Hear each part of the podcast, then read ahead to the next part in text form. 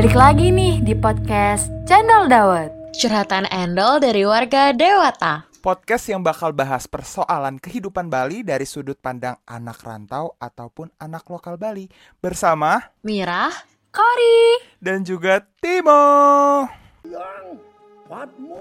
Ah, serem banget. Shh, jangan berisik Mo, ganggu orang lain ih. Iya maaf Ko. Ah, apaan tuh anjir? Timo, diam ih. Sumpah Kor, takut gua. Gue keluar aja daripada ganggu orang lain juga. Eh jangan Mo, jangan pergi. Mending lu diem sini aja deh sama gue. Bentar lagi beres kok. Kenapa gak boleh keluar sih? Takut gua. Aduh, ntar deh, ntar, ntar gue ceritain. Mending lu masih diem sini aja. Iya, ya udah, ya udah, ya udah. Hah, akhirnya udah selesai. Udah, udah buka matanya. Hah, akhirnya. Sumpah serem banget itu. Kenapa bisa gitu sih? Kayak orang kesurupan gitu. Sama tadi kenapa sih gue gak boleh pergi duluan? Nih ya, kalau gue ceritain, ntar yang ada lu makin takut, Mo. Udah, coba ceritain deh. Aduh. Oke oke Mo, jadi gini ya ceritanya. Katanya tuh ya Mo, kalau ada yang nekat pulang sebelum acara calon arang ini selesai, nanti lu bakal diikutin sama sosok-sosok yang mengerikan yang tidak terlihat oleh mata yang ada di kepala lu tuh Mo, yang ada di tengkorakmu alias bener-bener kayak invisible gitu loh Mo, alias ya makhluk lain dari dunia ini gitu. Apaan sih lu mah, orang lu aja ajak gue nonton, bisa-bisanya gue yang diikutin. Ya siapa suruh lu langsung mau pengen pulang kok, orang gini aja belum selesai kok. Emang lu mau diikutin sampai pulang tuh, sampai nempel di kamar lu? Ah nggak mau. Tapi ya Mo, emang itu tadi... tuh seben apa tuh? Emang tadi tuh acara apa sih? Kok acara gitu banget? Itu namanya tuh pementasan calon arang Mo, dan ya aturannya emang gitu Mo, lu harus nontonnya emang dari awal sampai akhir, kalau enggak lu bakal diikutin atau dicegat di pertigaan yang akan kamu lewatin, biasanya sih gitu Mo. Soalnya gue pernah dengar ya Mo, ada cerita yang bilang dia tuh nekat pulang padahal pementasan calon arang itu belum selesai, dan ya seperti yang lu tahu dia nggak nyampe-nyampe rumah karena kayak tiap dia ngelewatin jalannya itu katanya tuh dia tuh muter-muter di situ terus, katanya Mo, nggak pulang-pulang sampai pementasan itu selesai baru pulang. Ah, demi apa? Serem banget, sumpah serem banget, gitu. Serem banget. Dan kadang-kadang ada yang beneran ditampakin gitu, makanya anjir, gue jadi takut juga. Aduh, agak ngeri ya episode kali ini. Yeah. Ini calon arang tuh emang apaan? Gue taunya calon mantu. Heh. Katanya juga yang ledek gitu bisa diikutin loh Mo. Oh iya, sorry, sorry. Sorry bos, sorry bos. Aduh, perkara aja nih gue. Ya gak apa-apa kan lu diikutin, siapa tahu cantik gitu loh yang ngikutin lu. Wait, tidak dong. Bercanda Mo, bercanda. Ini emang calon arang tuh sebenarnya apaan? Gue baru dengar. Oke, waduh nih kayak emang jaringan gue ini emang jelek ya. Tapi gue bakal ceritain deh. Calon arang itu tuh kayak cerita rakyat Bali Mo gitu. Ini nih ceritanya tuh tentang kisah uh, bisa dibilang uh, istri yang ditinggal suami alias janda gitu. Janda tua yang terkenal sakti. Oke. Okay. Oh, ini cerita masa dulu ya Mo, masa lampau banget nih Mo. Gitu. Nah, ceritanya itu dia itu kayak uh, si janda ini, aduh kok gue ngomonginnya janda ya, agak kasar, apa ya gue bilang ya, uh, mbah deh, eh uh, siapa sih ya, uh, ibu aja, ibu, ibu. Nah bener banget, ibu ini dia tuh emang bener-bener terkenal sakti gitu, yang emang punya kekuatan ya sekelas ilmu hitam gitu loh Mo. Nah ceritanya tuh dia tuh punya anak kalau nggak salah. Bentar, ini Google gue loading banget nih Mo. Mohon maaf ya warga-warga sambil menunggu.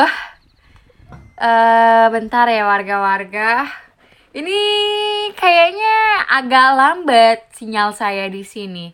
Mohon maaf, saya bakal bilang nih sama bokap gue buat bayar wifi-nya jangan lambat-lambat mulu nih, jadi susah nih kan. Bentar-bentar ya. Nah, jadi ini diambil kayak uh, kisah dari Jawa gitu loh, tapi masuk ke daerah Bali gitu, di dalam lontar gitu kalau nggak salah. Uh, kalau misalnya gue salah, tolong dimaafkan ya, karena gue juga tidak menekuni hal ini terlalu uh, tidak terlalu menekuni. Tapi yang gue tahu dari mulut ke mulut yang biasanya diceritain sama kakak-kakak gue, calon narangin itu cerita rakyat mau biasanya. Nah, cerita, uh, cerita rakyatnya ini uh, dipent- sering banget dipentaskan di Bali. Uh, dipentaskannya itu biasanya itu tiap ada emang ada odalan atau emang kayak suatu yang emang kayak buat aja pementasan kayak gitu. Nah, ini ceritanya itu tertulis dalam naskah lontar bertarik seribu lima ratus empat puluh Masehi dan berangkat tahun Saka seribu empat ratus enam puluh dua sampai hingga eh sampai hingga kini gitu. Nah, uh, di kisah calon narangin itu yang mau uh, apa sih namanya? Ini nih ceritanya tuh yang benar-benar kayak novel, drama gitu lah, kayak sendera tari yang biasanya kalau lu lihat ini, kalau misalnya lu ke mana ya gue bilang ya, kalau ada uh, museum, museum. Iya kayak ke museum atau enggak lu kalau ke Bali tuh lu pernah ngeliat uh, kisah Ramayana itu kan, tahu kan? Iya iya iya, pernah dengar, pernah dengar. Nah, yang kayak gitu mau. Nah, di mana tuh embrio kisah calon narangin tuh benar-benar e, ditulis dalam lontar dan dipertahankan di dalam tradisi lisan. Nah, secara terang-terangan nih mengutuk calon arang itu sebagai sosok janda jahat tukang teluh. Nah, di mana nih ceritanya tuh gue cerita singkat aja ya. Di sebuah desa terpencil tuh bernama Girah, hidup seorang janda. Nah, namanya tuh calon arang. Nah, ia tuh punya anak perempuan cantik banget, Mo. Namanya tuh nam- Ratna Menggali. Nah, berkat kecantikan anaknya ini berhasil memikat semua pemuda di desa itu. Namun nih, Mo, sayangnya tuh mereka nggak ada yang berani meminang si Ratna Menggali ini karena cal- uh, si ibunya, ibundanya si calon arang ini dikenal sebagai janda jahat yang suka menebar teluh. Teluh itu tuh kayak uh, sebuah apa sih tuh namanya, kayak yang jahat-jahat gitu loh, tau kan lu? Apa guna-guna gitu? Ya, iya, kayak kayak se semacam itu ya. Guna-guna, iya semacam okay, guna-guna okay. Kayak gitu. Terus, nah, terus? dari dari anggapan warga desa Gira ini muncullah label yang dilekatkan bahwa Ratna Menggali sebagai perempuan yang tidak laku. Aduh, bisa di... saya dong, saya dong. Itu atau bisa dibilang uh, perawan tua lah ya, kalau sering. Uh, kalau misalnya anak cewek nggak nikah-nikah biasanya, biasanya dibilang kayak gitu kan. Mm-mm, benar, nah benar. Men- mendengar gunjingan itu tuh si sang bunda calon arang ya marah dan meneluh seluruh warga di desa Gira itu. Nah, Raja Erlangga kemudian turun tangan juga dan memerintahkan Empu Baradah untuk menghabisi calon arang yang sebagai yang dianggap sebagai biang keladi dari kekacauan yang terjadi di desa itu. Dan calon arang pun mati di tangan Empu Baradah setelah sempat memaksa eh, setelah sempat moksa dan menjelma sebagai Dewi Durga. Nah, munculnya berbagai genre yang mengisahkan kembali cerita calon arang ini kemudian melahirkan berbagai tafsir baru tentang sosok calon arang itu sendiri. Mo. Nah, sendera tari calon arang ini misalnya gerapan tari kreasi yang biasanya dipentaskan di Uh, budaya Bali ini memunculkan skemata calon arang yang berbeda dengan apa yang diceritakan dalam embrio kisah tersebut, Mo. Gitu. Oh. Jadi ya di dalam sebuah lontarnya itu tuh kan pasti bakal dikisahkan dengan rinci kan mengenai calon arang ini tuh seperti apa. Tapi kan karena diadopsi ke dalam pementasan tari kreasi itu kan pasti bakal Uh, ada yang dikurangi atau ada yang dilebihkan juga. Iya, yeah, iya, yeah, I see. Namun tidak lepas juga dari struktur masyarakat Bali untuk memandang seni tradisi itu. Dan Ya, tidak mengherankan jika sosok calon arang ini mengalami jungkir balik imaji dari tokoh antagonis menjadi simbol perlawanan kaum perempuan, gitu. Oh, jadi kayak adaptasi cerita dari cerita rakyat itu sendiri ya? Iya, sebenernya kayak gitu mau. Serem banget sih sebenarnya, tapi seru juga gitu. Iya, itu yang bikin keren. Karena gimana ya, Mo ya? Uh, biasanya tuh ya uh, kan karena orang Bali itu kan senang nonton-nonton gitu kan, nonton calon arang itu ya Mo. Iya. Bahkan ada yang sampai nyari uh, kalau nggak salah ya, uh, gue sering buka TikTok kan nih, gue lihat di TikTok itu ada akun namanya calon arang hunter. Dia nontonin tiap ada pementasan calon arang. Itu emang pementasannya tuh? Iya Mo, sumpah gue. Set, setiap apa galungan? Enggak, ya, bukan setiap galungan, setiap ada kegiatan upacara agama lah di Bali, misalnya kayak di pura apa gitu. Oh, I see. Biasanya kayak gitu Mo. Oke, okay. oke. Okay, okay. Dan kan uh, ini nih, gue juga ada di institusi, institusi ya namanya. Ya? Aduh, institu uh, dekat rumah gue, kayak kampus gitu. Kan kayak kampus tapi emang kampus. Biasanya tuh dia tuh uh, ngadain pertunjukan calon arang juga Mo gitu. Dan gue sering nonton, hmm. jadi gue gue ngantuk kan, gue sempet nonton, gue ngantuk kan, waktu gue umur berapa gue lupa deh, tapi gue ingat gue nonton juga, gue pengen pulang tapi gue nggak dikasih pulang. Tapi kalau ketiduran boleh nggak? Nggak apa-apa, yang penting lu jangan pulang. Oh. Jadi gue tetap diam di sana gitu, nungguin, liatin kayak gitu. Tapi memang kayak gimana ya, awalnya tuh kayak sedikit membosankan ya, karena tidak ada unsur yang benar-benar bikin ke tegang gitu, tak dan takut juga mau di situ. Dan karena nungguin itu tuh yang bikin gue ngantuk. Tapi ketika udah sampai di fase yang eh, di puncaknya nih, itu tuh kayak tiba-tiba ada yang kerauhan, kesurupan kayak gitu tuh gue bener-bener kayak takut gitu. Lo bayangin nih, lu duduk diam, terus tiba-tiba di samping lu ada yang kesurupan. Gimana nggak takut lu? Dan panik, benar-benar panik banget di situ Mo. Oh. Tapi ya emang gitu. Tapi sih. Tapi itu itu Apa lu nonton bareng orang tua gitu? Gue nontonnya bareng kakak sepupu gue Mo waktu itu.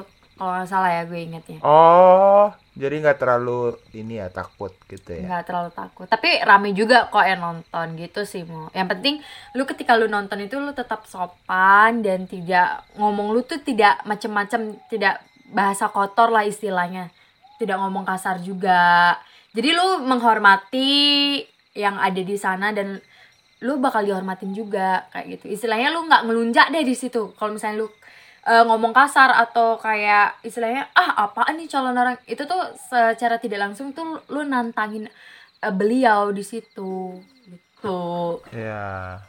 Gak usah main-main lah ya sama dia. Yes, ya. Benar banget. Kan kita juga tidak tahu ya kan. Takutnya kita yang kena letahnya kayak gitu. Itu dia, itu dia, itu dia, itu dia. Cuma terus, tapi Mo terus. Ya, ada uh, beberapa fakta menarik juga sih Mo soal calon arang ini. Apa? Ah, itu apaan sih? Kayaknya gue pengen tahu banget nih.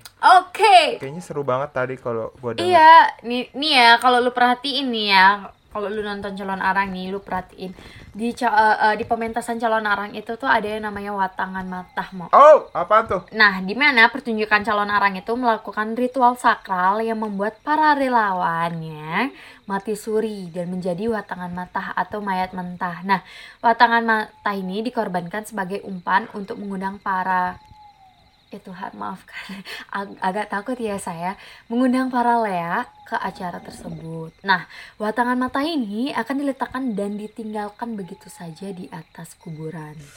Dan oh, konon ya Mo, jika terdengar lolongan anjing kayak au kayak gitu tuh, terowongan okay. di sekitar desa tuh, tandanya tuh para lea muncul di sekitar mereka. Dan kalau para watangan mata gagal dihidupkan Mo, kembali melalui ritual ini, ya para peserta tersebut akan benar-benar meninggal dunia. Ih, merinding gua, merinding.